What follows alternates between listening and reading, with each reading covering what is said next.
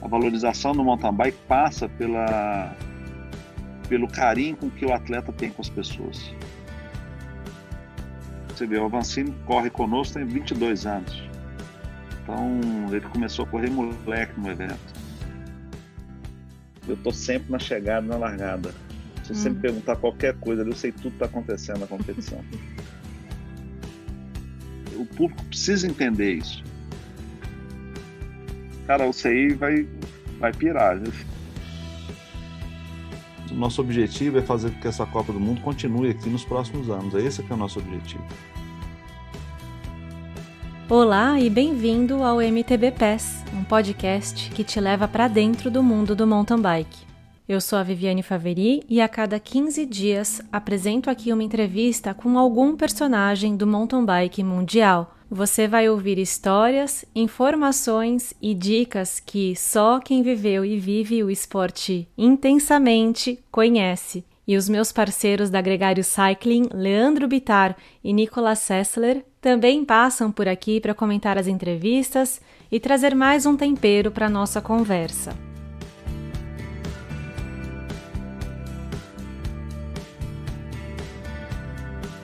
E nessa etapa de número 3, eu recebo Rogério Bernardes, um dos empresários mais importantes do mountain bike latino-americano. Ele é responsável pela Copa Internacional de Mountain Bike, a CIMTB, um evento que tem chancela o CI desde 2003, com mais de 70 provas de ranking internacional no currículo. Além do Henrique Avancini, que dispensa apresentações, a Copa Internacional de MTB pôde contribuir para o sucesso de outros campeões também, como o colombiano Egan Bernal, que fez história no Tour da França.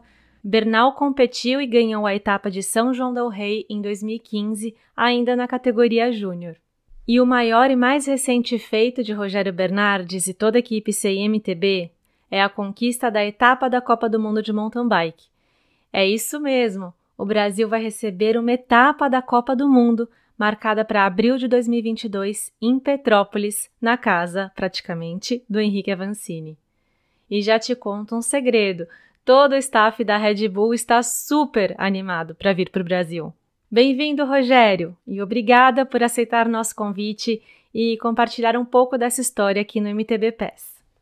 Ô, Vivi, não, eu que agradeço, é um prazer grande, uma honra estar aqui com você, né, nesse projeto bacana que vocês estão começando e e fico muito feliz, né? Que eu, mais um canal para a gente poder falar de mountain bike, mais um canal para a gente poder ouvir, conhecer as pessoas, conhecer o que está rolando. Parabéns.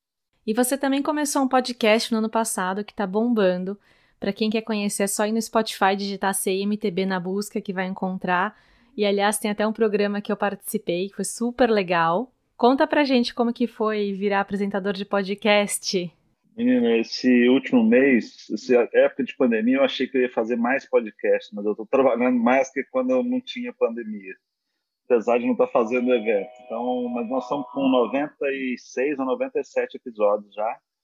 Já estou doido para chegar no número 100, né? Então, mas é um trabalho que eu aprendi muito, muito, muito legal. A gente vai desenvolvendo um monte de coisas, sabendo coisas que a gente nem imaginava de saber. Então, é muito bacana. Eu tô curtindo muito e tenho certeza que você vai adorar, viu? Sensacional. Eu tô, eu tô amando já fazer podcast e conhecer as pessoas de um outro jeito, explorar esse meu lado de entrevistadora e aprofundar um pouco a conversa com cada um dessas pessoas que eu já convivo há tantos anos, inclusive você. Rogério, a CIMTB tem uma importância bem grande no calendário para todos os elos do mercado. Então, para as marcas, para os fabricantes, importadores e lojas, tem a feira que rola todo ano em Araxá e que atrai um público fiel que vai todo ano para ver os últimos lançamentos, para comprar, para ver os atletas de perto, torcer. Só que você não deixa de lado, aliás, você tem um cuidado muito especial com o atleta, você não deixa de priorizar os atletas. Então, minha pergunta é, no final das contas, quem que é o seu cliente? O meu cliente é o atleta tudo é feito para ele. E aí é muito interessante porque dentro desse contexto né, global, vamos dizer assim, do evento, eu tenho que agradecer muito a todos que são presentes, né? Tanto o atleta, que é o cliente, que eu considero, né? O patrocinador também é cliente, né? a prefeitura, é, as equipes, o público, mas é, só que existe uma cadeia dentro do evento onde eu vejo todos como clientes, mas o atleta ele é mais cliente do que todos os outros, porque o atleta também é cliente do patrocinador, o atleta também é cliente da prefeitura, o atleta também ele é cliente, vamos dizer assim, do público está lá indo para assistir o atleta, sabe? É, então, por isso que eu acredito que o, que o atleta ele, ele seja mais cliente do que os outros, sabe? É, porque ele é cliente de todo mundo, na verdade, lá. Uhum. E, e, a, e a minha a minha responsabilidade, assim, como organizador, é justamente atender todos esses clientes que a gente tem, né? Que todos têm a, a, o mesmo nível de importância, é, mas o cliente final mesmo é o, é o atleta, sabe? Então nada pode dar errado para ele. Né? O, a gente não pode atrasar uma largada, a gente não pode errar numa cronometragem, sabe? É, quando a gente fala em atleta, em competição, isso aí é para mim é sagrado, sabe? A gente não pode cometer nenhum tipo de erro, em hipótese alguma. Como é... que você chegou nesse nível de envolvimento com os eventos? Eu diria que uma alta performance de organização. Você já trouxe isso de antes de organizar corridas de bicicleta? Ou isso você foi isso, é, isso se tornou uma missão da Copa Internacional ao longo da sua jornada? Eu tenho uma formação, sabe, de, de organizar eventos. Né? Eu comecei a fazer eventos de mountain bike há 26 ou 27 anos atrás já. Né? E eu fiz o primeiro evento de mountain bike. Eu andava de bike, nunca competi, mas sempre andei de bike, lá na década de 90 e tal e eu trabalhava na Fiat, saí da Fiat para trabalhar numa empresa familiar, da, que era um hotel fazenda da minha família. E a primeira coisa que eu quis fazer foi fazer um evento de mountain bike na fazenda. Poderia ter sido qualquer outro esporte, mas eu resolvi que fosse mountain bike. Eu não sabia que você pedalava. Desculpa te interromper rapidinho. que legal. Você ainda pedala? Eu tenho bike, estou pedalando menos que eu gostaria, quase nada, mas eu estou com uma bike elétrica aqui que eu não tenho nem motivo para não falar que eu não pedalo, né? Eu já vi você andando nessa bike elétrica para cima e para baixo lá nos eventos. Sim. E rola andar no percurso? Rola, com um pouco mais de sofrimento nos. Eu tenho, eu assim, eu sou igual, vamos dizer assim, eu sou igual um dentista ou um médico. Eu não posso machucar, sabe, Vivi? Eu dependo do meu trabalho.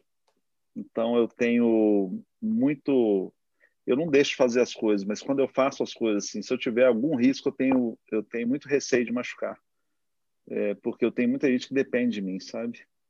Isso é. uma carga muito grande que eu tenho nas costas, assim. Isso veio de quando você assumiu a Fazenda Sossego, porque, vamos lá, eu ouvi sua entrevista para o Bike Racing, podcast do Boi, que trabalha com você há muitos anos, Ox Vídeos, e você conta bastante dessa trajetória, como Sim. quando você assumiu a fazenda da sua família, e isso foi um grande presente que você fala com tanto amor e gratidão, dá para ouvir. Você, uhum. Isso no, dá para sentir o que assim, é, eu não sei se eu sou muito sensitiva, mas eu senti isso de você, essa responsa que você sente que até acaba te tirando da bike, tá conectada com, com isso? É, também, sabe, Vivi, mas é, acho que é muito meu, do meu perfil, sabe? É, eu tive agência de propaganda e agência de eventos em São Paulo na década de final de 80 e início de 90. Então, assim, eu estou no CIMEI há muitos anos. E depois que eu comecei a fazer mountain bike, eu fazia muito evento de corrida interlagos, com clientes, enfim, eu fiz muita coisa, muitos esportes. E aí, depois que eu estava na fazenda, além do mountain bike, eu já fiz Enduro Quest, que foi um esporte que eu aprendi muito. Por incrível que pareça, foi muito top. É uma coisa espetacular, a dinâmica, a preocupação com o animal, checagem de batimento cardíaco, o atleta, o cavalo tem que ser um atleta. Quando tem subida, o cavaleiro, né? Ele desce do cavalo para correr ao lado dele, para ele não Legal. forçar o cavalo. Então ele também tem que ser atleta, porque, enfim, é muito uhum. bacana, sabe? E aí depois teve Corrida de Aventura, que eu fiz muitos anos, lançando algumas novidades aqui no Brasil. E em todos os momentos, assim, eu sou muito muito perfeccionista com as coisas, sabe? E partindo sempre desse eu adoro criar um regulamento. Eu acho muito gozado assim quando chega algum atleta no meio do evento, não quer confusão e fala assim: "Isso está errado". Aí eu olho para ele e falo assim: "Cara, você tá falando fui eu que escrevi".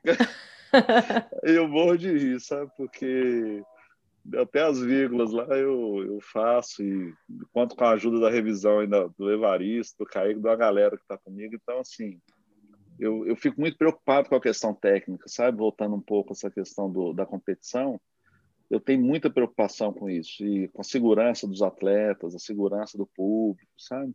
Uhum. Então, é, e eu exijo muito, não só de mim, mas exijo muito da, da do evento e exijo muito da equipe, sabe?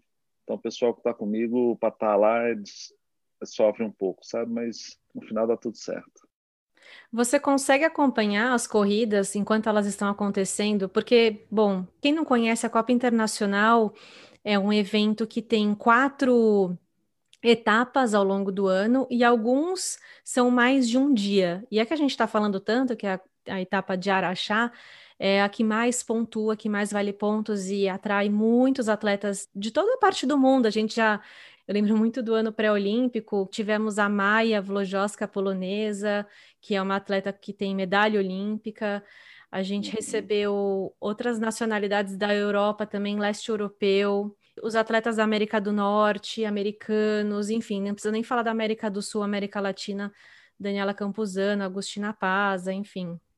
A Chloe Woodruff esteve aqui também há uns dois, três anos. É, isso só para falar um pouco do que, que é a Copa Internacional. Então, são um evento como Araxá, você monta ele em quantos dias? São 10, 15 dias de montagem? É, a montagem final 15 dias. É, a gente fica pelo menos seis meses trabalhando num evento desse, umas três ou quatro viagens antes para ah, para alinhar tudo, sabe? É, ver questões políticas, né? Lá a gente tem uma participação muito intensa das, de todos os vereadores e o prefeito com, com frequência.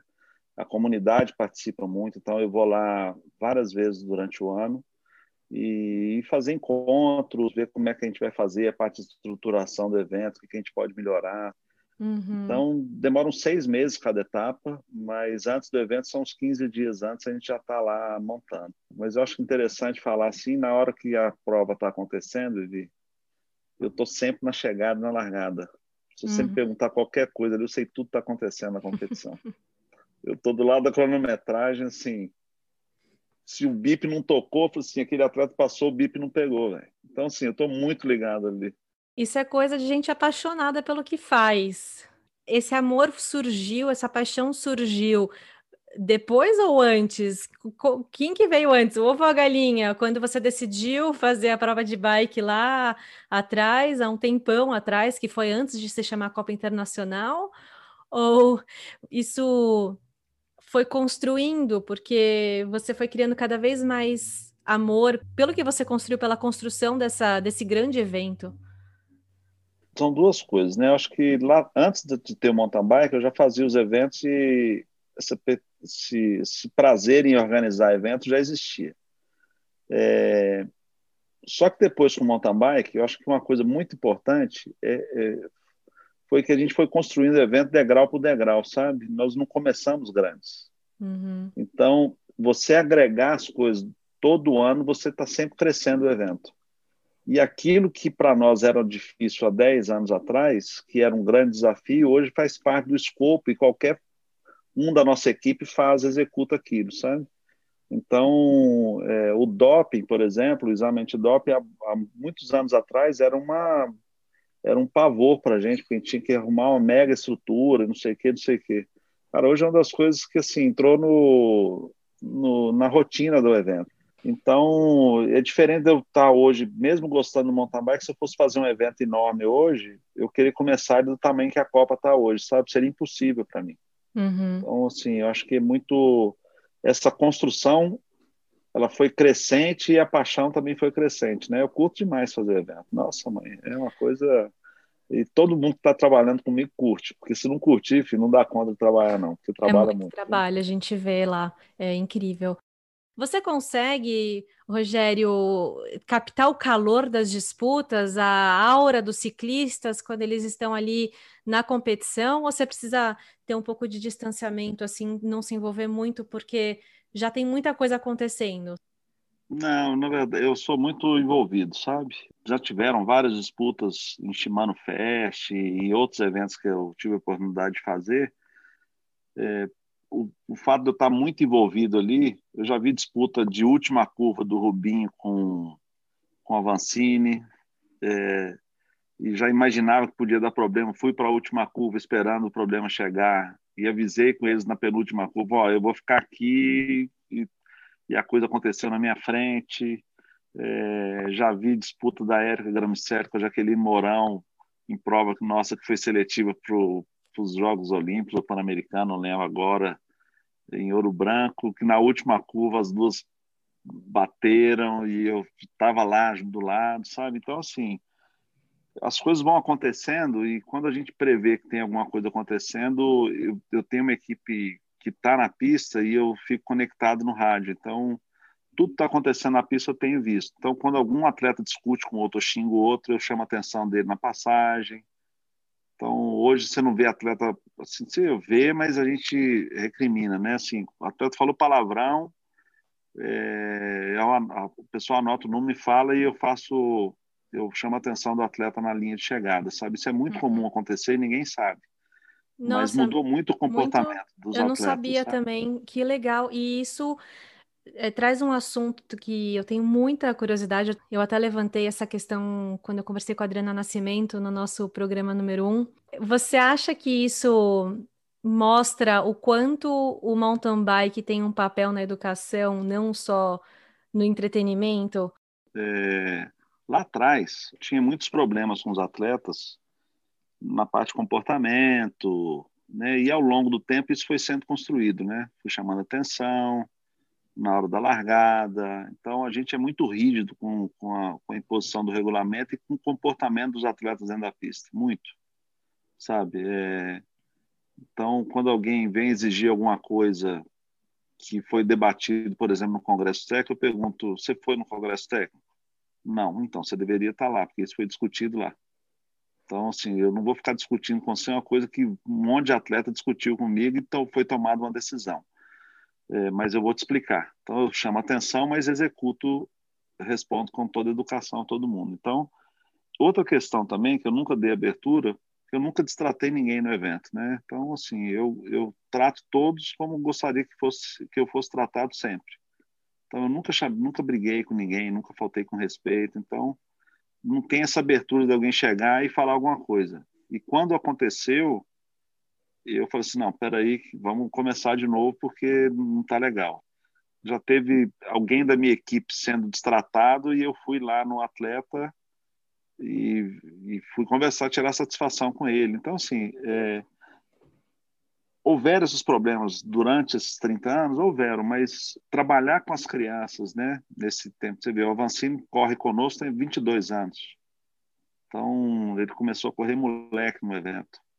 E assim como ele, tem vários outros que começaram com um, dois, três anos na categoria Mirim. Então, essa construção da educação, eu acho que o mountain bike é muito favorável, porque você, você não faz só a, a parte da competição, para ele cumprir horário, para ele treinar, né? mas você tem a questão que o mountain bike oferece mais do que uma Fórmula 1, que é a questão ambiental, contato com a natureza, o respeito com outra pessoa, né? você ser solidário quando alguém fura um pneu numa trilha, você ajudar, Uhum. tem tantas coisas que o mountain bike tem de valor que às vezes, às vezes eu fico conversando assim com alguns amigos e tal, eu falo, se você for comprar um carro ou for negociar com alguém, você pergunta para o cara se ele é se ele é mountain bike, porque se ele for, você tem uma série de coisas a favor que não é possível que o cara vai. Eu nunca vi ninguém é, é fora do padrão, sabe? Você uhum. então assim, quando você for negociar com alguém, se a pessoa pedalar é uma pessoa que num primeiro momento, eu tenho um respeito, sabe? É, diferenciado, porque eu sei que os valores de quem pedala no mountain bike ele tem normalmente, sabe? Então uhum. isso é muito bom. Uhum. E como que você acha que a gente consegue levar isso ou poderia melhorar a questão de levar isso para fora das pistas para as pessoas que estão assistindo, porque a gente tem uma torcida tão fanática, né? E é tão louco isso. O que a gente vê em Araxá é uma coisa fora do comum, é como se fosse uma torcida de estádio de futebol que é levada lá para a floresta, para aquele circuito em Araxá, e eles torcem para a gente de um jeito muito passional. Mas uhum. às vezes eu sinto que até é, é demais, assim, é um, é, existe uma distância tão grande entre um atleta de alta performance e daquele grito que às vezes torce contra o adversário, que eu fico me perguntando e queria saber de você, como que você acha que a gente fecha esse gap?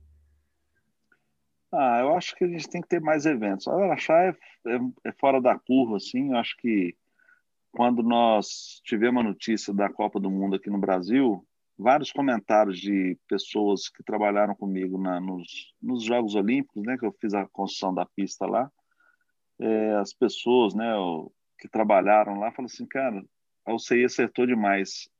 Vocês vão ver o que, que é torcida. Vocês vão enlouquecer os caras da UCI aqui no Brasil. E realmente eles não têm noção do que, que vai ser isso aqui. Concordo. acho que é, e é a maior preocupação que eu tenho, né? A, a discussão hoje na, na, na, faculdade da UNA, lá, na faculdade da Nina, é, nós vamos criar lá 10 grupos de trabalho para criar experiências para o público que vai estar dentro do evento. Então, nós estamos preocupados em promover essas experiências. É, esse é o nosso foco nesse trabalho, só para você ter essa ideia. É, para poder ampliar o que as pessoas vão viver em quatro dias de competição lá na Copa do Mundo. Só que, cara, os atletas não vão acreditar na hora que começarem a torcer, na hora que os atletas começarem a passar. Eu acho que é, eu acho que ao longo desses anos em Araxá, teve ano que as pessoas às vezes encostavam nos atletas e aí nós, eu coloquei lá como torcer na pista. Né? Então, se entrar no regulamento nosso, ó, como, como torcer na pista? Cachorro deve estar na coleira, porque traz risco para o atleta. Cara, é muito louco as coisas, sabe? Então, a gente trabalhar essa questão no básico, acho que é o fundamental, que é o que a gente tem feito. E, e aí tem outras ações com crianças, né? Então, por exemplo, em Anaxá, são 18 anos promovendo um concurso de redação e desenho na cidade, com as, com as escolas municipais. Uhum. Todo ano eu dou duas bicicletas para as crianças, uma para o campeão do desenho e outra para a redação. E também para os professores. Então, assim, ao longo dos anos, as coisas estão sendo construídas, né? Então, eu acho que a gente tem que trabalhar muito a educação de base, é, mas principalmente para quem é o adulto, é, trabalhar a informação, sabe? Então, a, eu, eu gosto muito dessa questão da, da, da comunicação é, horizontal, sabe? Todo mundo receber a mesma informação para todo mundo entender o que está acontecendo. E você acha que os atletas também conseguem somar de alguma forma para isso? Eu acho que o atleta ele tem um caráter, uma importância muito grande na questão social e na questão, é, inclusive, de relacionamento com o público, sabe? A valorização do mountain bike passa pela, pelo carinho com que o atleta tem com as pessoas. Né? Eu acho que isso é muito importante. Né? A questão de comportamento. Né? Então, quando você vê, infelizmente, algum atleta sendo pego no doping, por exemplo, é uma coisa que queima o filme de qualquer esporte mas é, acaba que aquele atleta fica queimado. Mas eu acho que o atleta tendo essa postura assim é, exemplar e principalmente dando atenção para as pessoas, né? Um cara que está lá iniciando, pô, você você dá atenção explicar é, o tamanho de sua coroa, pô, a sua bicicleta qual que é, sabe? Você dá essa pequena atenção e dessa colaboração é um, é um é uma maneira de se relacionar com o público para que as pessoas admirem os atletas, sabe? E não uhum. interessa se nós estamos falando do Avancini ou do último colocado. Eu acho que só o fato dele estar envolvido nisso, e se todos fizerem isso em qualquer categoria, isso vai ser muito bom. Né? Eu acho que eles vão ser vistos de outra forma, como já são, né? como um mountain biker. Às vezes, na Copa Internacional, por ser um evento tão importante, os atletas também têm mais assédio, acabam ficando um pouco mais sérios, né? Acaba até ficando um pouco mais uh, precisando, eles, os atletas acabam precisando se fechar um pouco mais. Às vezes você vê uma, um, cara, o rosto mais sério, né? mas depois que acaba a prova, tá todo mundo é, é comum ver é, os rostos mais relaxados, mais tranquilos, mais abertos para conversar com o público. É, exato. Agora, a partir do momento que os atletas, é, né, que o público conhecer um pouco essa realidade que você está falando, por exemplo, dessa concentração pré-prova e tal, as pessoas vão até respeitar esse momento, sabe? Porque o público precisa entender isso. Uhum. Né? Hoje, o grande segredo do sucesso do futebol, né, assim, dessa construção dessa imagem desse esporte que vem ao longo dos anos, é, é porque lá só tem 11 regras, né, ou 15 regras. Eu acho que, o, acho que é o esporte que tem menos regras. É, você tem uma linha, a bola não pode sair. O gol tem que marcar a bola e entrar lá dentro do lugar. Então, para o entendimento do, do, do, do torcedor, é uma coisa muito fácil. Todo mundo é comentarista de futebol. E é diferente você lidar assim com um esporte igual o ciclismo, e aí não falo só mountain bike, que é muito mais complexo. Então, quando alguém, às vezes começa, a gente começa a conversar com alguém que que não entende mountain bike, a gente começa a explicar as coisas, como é que funciona, o cara treinando mil quilômetros por semana, que isso, os caras ficam loucos e começam a se interessar pelo esporte. Então, é, esse conhecimento do público do que é o, o mundo do mountain bike isso é muito importante para eles valorizarem os atletas. Né? O cara vai alinhar ali, o cara está ali, ali é, é, o, é o que ele menos vai sofrer, é o que ele vai fazer naquele momento ali da prova, porque ele já sofreu tanto para estar tá ali, entendeu? Ele já sofreu treinando, já sofreu machucando, já sofreu caindo, uhum. sabe? Então, assim, ninguém sabe o que cada um dos atletas passou para estar tá naquele momento ali uhum. em alto rendimento. Então, a partir do momento que todo mundo perceber isso, a valorização do, do, do mountain bike eu acho que vai ser maior. O atleta ele já está fazendo um papel nessa questão de somar para a educação, de somar para a sociedade, quando ele se apresenta ali dentro da sua seriedade, da sua concentração, quando ele sai do, do quarto de hotel, quando ele sai do hotel, entra no evento, atravessa o evento com a sua bicicleta para ir para a área de aquecimento, geralmente na tenda da equipe, e às vezes é abordado por outras pessoas, e aí usando o seu exemplo, de, né, que você acabou de contar, que você sempre trata as pessoas como você gostaria de ser tratado, o atleta pode falar, olha, pode ser depois da corrida, agora preciso, eu preciso ir aquecer, depois a gente tira essa foto. Falar com cuidado, com carinho e sem arrogância também, né? Às vezes é difícil, porque às vezes o público não respeita, às vezes já aconteceu de pessoas é, quererem tirar foto em momentos que você não, não quer tirar foto, né? No banheiro, que isso não tire a gente do sério, não tire o atleta da sua concentração. Isso faz parte da preparação do atleta e de uma forma dele somar para a sociedade também. Não só ficar com a cara fechada, ignorar e fingir que não ouviu, né? Na verdade, lidar com isso faz parte do, da corrida, eu acho, faz parte de ser atleta de alta performance. Eu acho que é isso, e as pessoas só vão entender que aquele momento é, é importante e que o atleta não pode tirar foto se as pessoas entenderem o momento que ele está vivendo ali, sabe? Uhum. Isso faz parte da contextualização do esporte, da competição. Então, é, por exemplo, eu vejo muito o Avancini é um cara muito preparado, né, número um do mundo e tal. Ele tem muita dificuldade, né? E era achar para ele sair da depois que tomou a bandeirada esse ano, para ele chegar no doping, eu tive que acompanhar junto com o comissário da UCI mais duas pessoas. E as pessoas, pô, tá, ele é omitido, não sei o que lá. Eu vi alguns comentários ele indo. Cara, fiz questão de voltar nas pessoas que falavam, gente, não é essa questão dele ser ou não, ele tem a obrigação de ir lá no doping agora. Uhum. Então, eu faço questão de explicar, sabe? Uhum. É, porque as pessoas precisam entender. Uhum. Esse que é o negócio. As pessoas que estão ali, elas estão movidas por uma paixão, mas elas não entendem o que é o ciclismo na sua totalidade, né? Elas não vivem esse momento e não sabem o que é importante e o que não é. Então, é, explicar, né? Ter um podcast desse ouvido, igual nós estamos conversando de várias coisas aqui, as pessoas entenderem que isso, né, esse, respeitar esse momento do atleta é muito importante. Na Copa do Mundo, por exemplo, em Petrópolis, eu já estou trabalhando no projeto lá. É, cara, aonde vai ser a vila dos atletas? Para chegar na, no bolsão de largada, o público vai andar do lado dos atletas com um rio do lado. Hum. Os atletas vão ter um acesso livre para ir e voltar. Imagine um atleta Yolanda Neff, Avancini, uhum. Nino. Cara, os caras não podem nem andar no meio do público. É muito assédio. Então, assim, é muito sério, é muito assédio, é muito.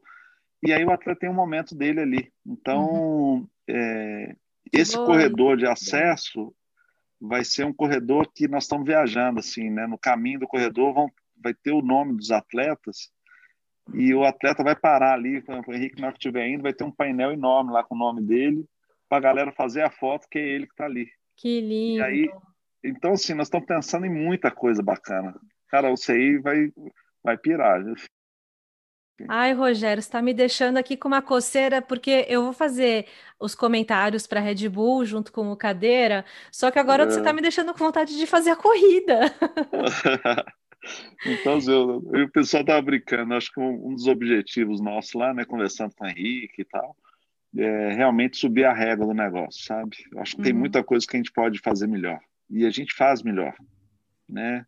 E outras coisas que eles fazem melhor que a gente também não é tão bom quanto eles, mas o que a gente puder ser muito bom aqui, eles, o pessoal vai rebolar para ser muito bom lá fora também. Viu? Eu acho que o jeito da gente embrulhar essa conversa é comentando que essa etapa de Copa do Mundo em Petrópolis, no Brasil, ano que vem, é uma grande oportunidade de continuar promovendo mais do que entretenimento, né? É promo continuar promovendo os valores do Rogério, da Copa Internacional, do que você construiu até hoje, que é uma base sólida, uma base que, em primeiro lugar, respeita o ser humano, a natureza e a, a competição saudável, correta, e que está promovendo uma grande alegria para tanta gente. Eu acho isso maravilhoso. Você está de parabéns, mas o um, que eu tenho que falar mesmo por todos os ouvintes é um muito obrigada. Nada a agradecer, a gente faz por, por amor mesmo, porque gosta, sabe? E eu acho que o, o pessoal pergunta assim às vezes, ah, qual que é o seu objetivo com em relação à Copa do Mundo? Olha, é igual eu falei assim, é, o atleta ele é obrigado a performar e competir. Nós somos obrigados a fazer uma Copa do Mundo dentro dos padrões da UCI. Né? Nosso objetivo é fazer com que essa Copa do Mundo continue aqui nos próximos anos. É esse que é o nosso objetivo. Então, e para isso a gente conta com a ajuda do, do, do, mercado. Nós estamos desenvolvendo o projeto ainda, montando planilha de custo e fazendo um planejamento muito legal para que o evento seja espetacular, sabe? mas o objetivo nosso é que essa Copa do Mundo seja igual no Canadá. Né? É uma etapa que nunca mais vai sair do calendário. E para a pista de Petrópolis, lá a pista do Henrique, o que, que vai ter de desafios técnicos? Tem alguma coisa que a gente pode considerar que Monsantana inspirou a pista? Olha, tem algumas coisas é, lá que são muito interessantes. Tem, lá é uma área muito montanhosa, você tem um trecho de, de, né, do Canadá aí que é tem muito single descendo barranco, né, com aquelas curvas de 180. Então vão ter alguns trechos desse, mas aquilo que você correu em 2019 tem muita coisa nova. Inclusive semana passada nós tivemos lá, vão, vai ter um drop lá monstro, então vai ter muita coisa diferente, sabe? Topíssimo. Nós mudamos bastante coisa e para melhor, evidentemente, que é o nosso objetivo, para a pista ficar mais é, desafiadora, mais flow. O Henrique está super engajado, super envolvido com isso, né? O, o Duda e o Hilário, que são os donos da fazenda, estão super comprometidos e nós estamos foco total na Copa do Mundo e, e, construir algo, acertar o máximo possível já nesse primeiro ano. Esse é o nosso objetivo, sabe? Então, a pista o pessoal vai adorar. Eu acho que tem muita coisa legal e o público vai adorar mais ainda, porque nós estamos fazendo uma pista pensada para ele e para as transmissões da Red Bull da também. Red Bull. Isso que eu ia te perguntar, como que você vê as transmissões das outras etapas da Copa Internacional para o futuro? Porque isso é uma coisa que o público pede, você já ensaiou algumas vezes de fazer a transmissão, e no ano passado acabou não tendo uma transmissão oficial. E a galera que está em casa fica louca, né? Todo mundo quer saber os resultados na hora. E quando teve a transmissão, foi super legal, né? Meus pais puderam acompanhar de casa a corrida, e isso daí super bacana também. É, qual que é seu plano nesse sentido? O que, que te limita? O que, que você está esperando acontecer para dar certo? Então, nós temos várias, nós estamos testando muita coisa já há muito tempo, sabe? Eu já fiz eventos para Red Bull 2005, 2006, depois 2012, 13, eventos com foco na transmissão. Então, o evento foi construído para transmissão ao vivo. Né? No caso do cross country, ele é um pouco mais complicado porque exige um volume de câmeras muito grande. Então, quando você vê uma transmissão da Red Bull ali acontecendo, é, eu te digo que nós não temos na Copa Internacional condição nenhuma de fazer aquilo por questões financeiras. É, sim, a chance é, não, não falo que é impossível, mas é muita grana investida é muita equipe, é, sabe? É, é, hoje, eu vendo o Raider, né, que eu recebi da, da Red Bull como obrigação para se fazer a transmissão é, do evento né, para a Red Bull, é, você vê que é um, são coisas lá que, que é um nível muito alto, que talvez para uma Fórmula 1 é, não seja tão alto porque eles estão no outro patamar de consistência assim de, de, ao longo dos anos, né? O esporte lá acontece há 70 anos, né? O mountain bike acontece há 20 e poucos anos, então a gente tem muito ainda a crescer. Mas é, então o principal seria a questão é, financeira, que é a questão técnica nós temos no Brasil, né? Eu já estou avaliando, inclusive, isso com as produtoras no Brasil, temos condição técnica de fazer a mesma transmissão aqui, sem problema nenhum. A uhum. questão é financeira. Quando você faz um evento igual o Short Track, por exemplo, que é o nosso foco para esse ano 2021, por exemplo, você tem uma pista com um pouco mais de um quilômetro. Então, o volume de câmeras que você precisa ter ali é muito menor. Então, você contextualizar, fazer uma cobertura para que quem para quem está assistindo a prova entender o que está rolando ali é muito mais fácil, sabe? Uhum. Então é o que eu estava dizendo. Você você faz um, uma transmissão de futebol com duas, três câmeras, cinco câmeras. Aí os caras colocam 20 porque querem dar mais é, experiência para os espectadores, né? Uhum. Mas no mountain bike você parte de 20, 30.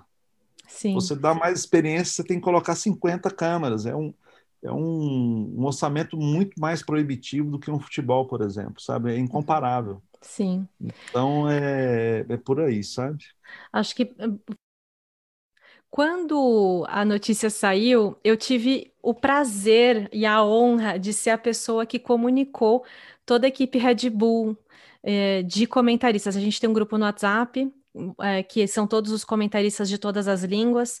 Então, lógico, Rob Warner, o Bart Branchins, a Laurie, que faz as entrevistas, que é aquela inglesa que, que faz todas as entrevistas, um, os jornalistas alemães que trabalham com Copa do Mundo desde que começou a Copa do Mundo, enfim, é um grupo enorme de peso e fui eu que mandei a notícia para eles. Eu falei, galera, se preparem, que ano que vem vocês vão vir para cá e vamos receber vocês bem. E a reação deles foi muito legal. Todo mundo curtiu muito a ideia de vir e eu, pessoalmente falando, como comentarista da Red Bull, é, não poderia ser mais incrível. É quase é um sonho se realizando, eu acho, poder trazer isso para cá e, apresentar esse mundo para o mundo, né? Para apresentar o nosso mundo para o mundo e tentar somar de alguma forma nesse processo, que acho que isso que é o que mais vale, não é ah, o que eu ganho com isso, é como eu posso somar nesse processo. Se eu puder somar nesse processo, esse é um sonho realizado. Eu fico Fiquei muito feliz também. É, quando saiu a notícia, me pegou de surpresa, apesar de eu já saber, né? Mas eu tinha pedido para o pessoal, gente, quando for sair a notícia, me avisa um pouco antes para eu poder fazer alguma coisa aqui, né? Fazer um, um lançamento para a imprensa, fazer alguma coisa programada. Eu estava prevendo isso, sabe? Uhum. Cara, na hora que eu vi, chegou uma carta para mim do presidente da UCI falando. Aí, na, dando os parabéns, que não sei o que, não sei o que. E aí falei, putz, agora que bom, vai ser agora, né? Aí, na mesma hora, eu estava trabalhando numa trilha é, em Belo Horizonte. Aí, na mesma hora, nós entramos no site da UCI e já estava lá Petrópolis. Aí falei, porra, os caras não me avisaram, bicho. Aí acabou. Aí passou mais 30 segundos, já começou gente mandar WhatsApp, aquela confusão, ligação e tal. Aí você foi abduzido pelas redes sociais, telefone, todo mundo sendo entrando em contato com você. É, aí assim, e aí eu, no início eu ainda brinquei com alguns que eu tenho mais liberdade. Não, mas eu não estou nem sabendo o que está acontecendo. Não é aí o cara, aí o cara falou assim: como você não está sabendo? Lá está o seu e-mail lá na Copa do Mundo de Petrópolis, cara. Aí você tá de sacanagem porque eu não falei nada com ninguém, né? Eu guardei só sete chaves aí, aguardando esse momento, porque eu tenho, assim, é, a gente tem que ter humildade de dizer que o evento não é nosso, né? Nós somos só organizadores do evento. Então, o evento é um evento UCI, um evento de grande responsabilidade, e a gente está organizando o evento e a gente espera fazer o melhor. Mas não, tem determinadas coisas que a gente não pode fazer, não posso tomar a frente da UCI falando as coisas. Então, pouquíssimas pessoas sabiam e para quem eu falei, né, eu pedi para não comentar com ninguém mesmo, para poder a coisa ficar. E aí explodiu, né? Foi muito bacana, foi muito divertido. Rogério, é lógico que você tem todo esse sucesso, esse prestígio, esse retorno do mundo, é, por exemplo, com a Copa do Mundo acontecendo, é, um evento Copa Internacional por causa desse seu jeito carismático, mas muito honesto, um, uma alma honesta. Você fala do coração, é, a gente sente verdade no que você fala. E isso toca todo mundo, não tenho dúvida que é, é lógico que você ia dar certo desse jeito, é lógico que você ia chegar onde você chegou. E obrigada por aceitar esse convite de conversar com a gente no MTB PES. Eu tenho a sensação de que eu nunca vou ficar satisfeita com essa entrevista, porque eu acho que eu estou há anos-luz de estar tá preparada para conversar com você e te entrevistar e, e tirar a, a coisas assim é, de, né, do, do, inéditas do Rogério e da Copa Internacional. Então, eu estou aqui muito muito grata por essa oportunidade e espero que a gente possa repetir essa conversa no futuro, fazer novas conversas no futuro e estarmos juntos depois que essa pandemia der uma acalmada para competir ou para cobrir um evento seu ou que seja em Petrópolis em 2022. Eu que agradeço, Vivi, parabéns pelo seu trabalho, eu gostei muito da entrevista. Quando você quiser fazer outro episódio, tiver outros assuntos aí, pode me chamar, estou à disposição sempre. Eu desejo sucesso aí nesse nessa fase sua de podcast, né, na parte de comunicação que você está aí desenvolvendo. E, e, obrigado mesmo. Acho que eu só tenho a agradecer, né? Eu sei como atleta é, teve uma postura sempre impecável no evento, é, sempre colaborando, né? Colaborativa, sempre nos ajudando, né? Que é, é muito importante. Eu tenho alguns atletas lá que me dão muito trabalho. Assunto para outro podcast. É, então, assim, e aí, quando você precisar, tuas ordens e tendo novidades, a gente se fala. Combinado. Obrigada, Rogério. De nada, um abraço. Beijo, sucesso. abraço, um abraço para sua família aí, tudo de bom. E a etapa 3 do MTB PES ainda não acabou. Fique agora com uma conversa leve e curiosa sobre os bastidores da organização da Copa do Mundo no Brasil com Regina Barbieri, Nicolas Sessler e eu, Viviane Faveri.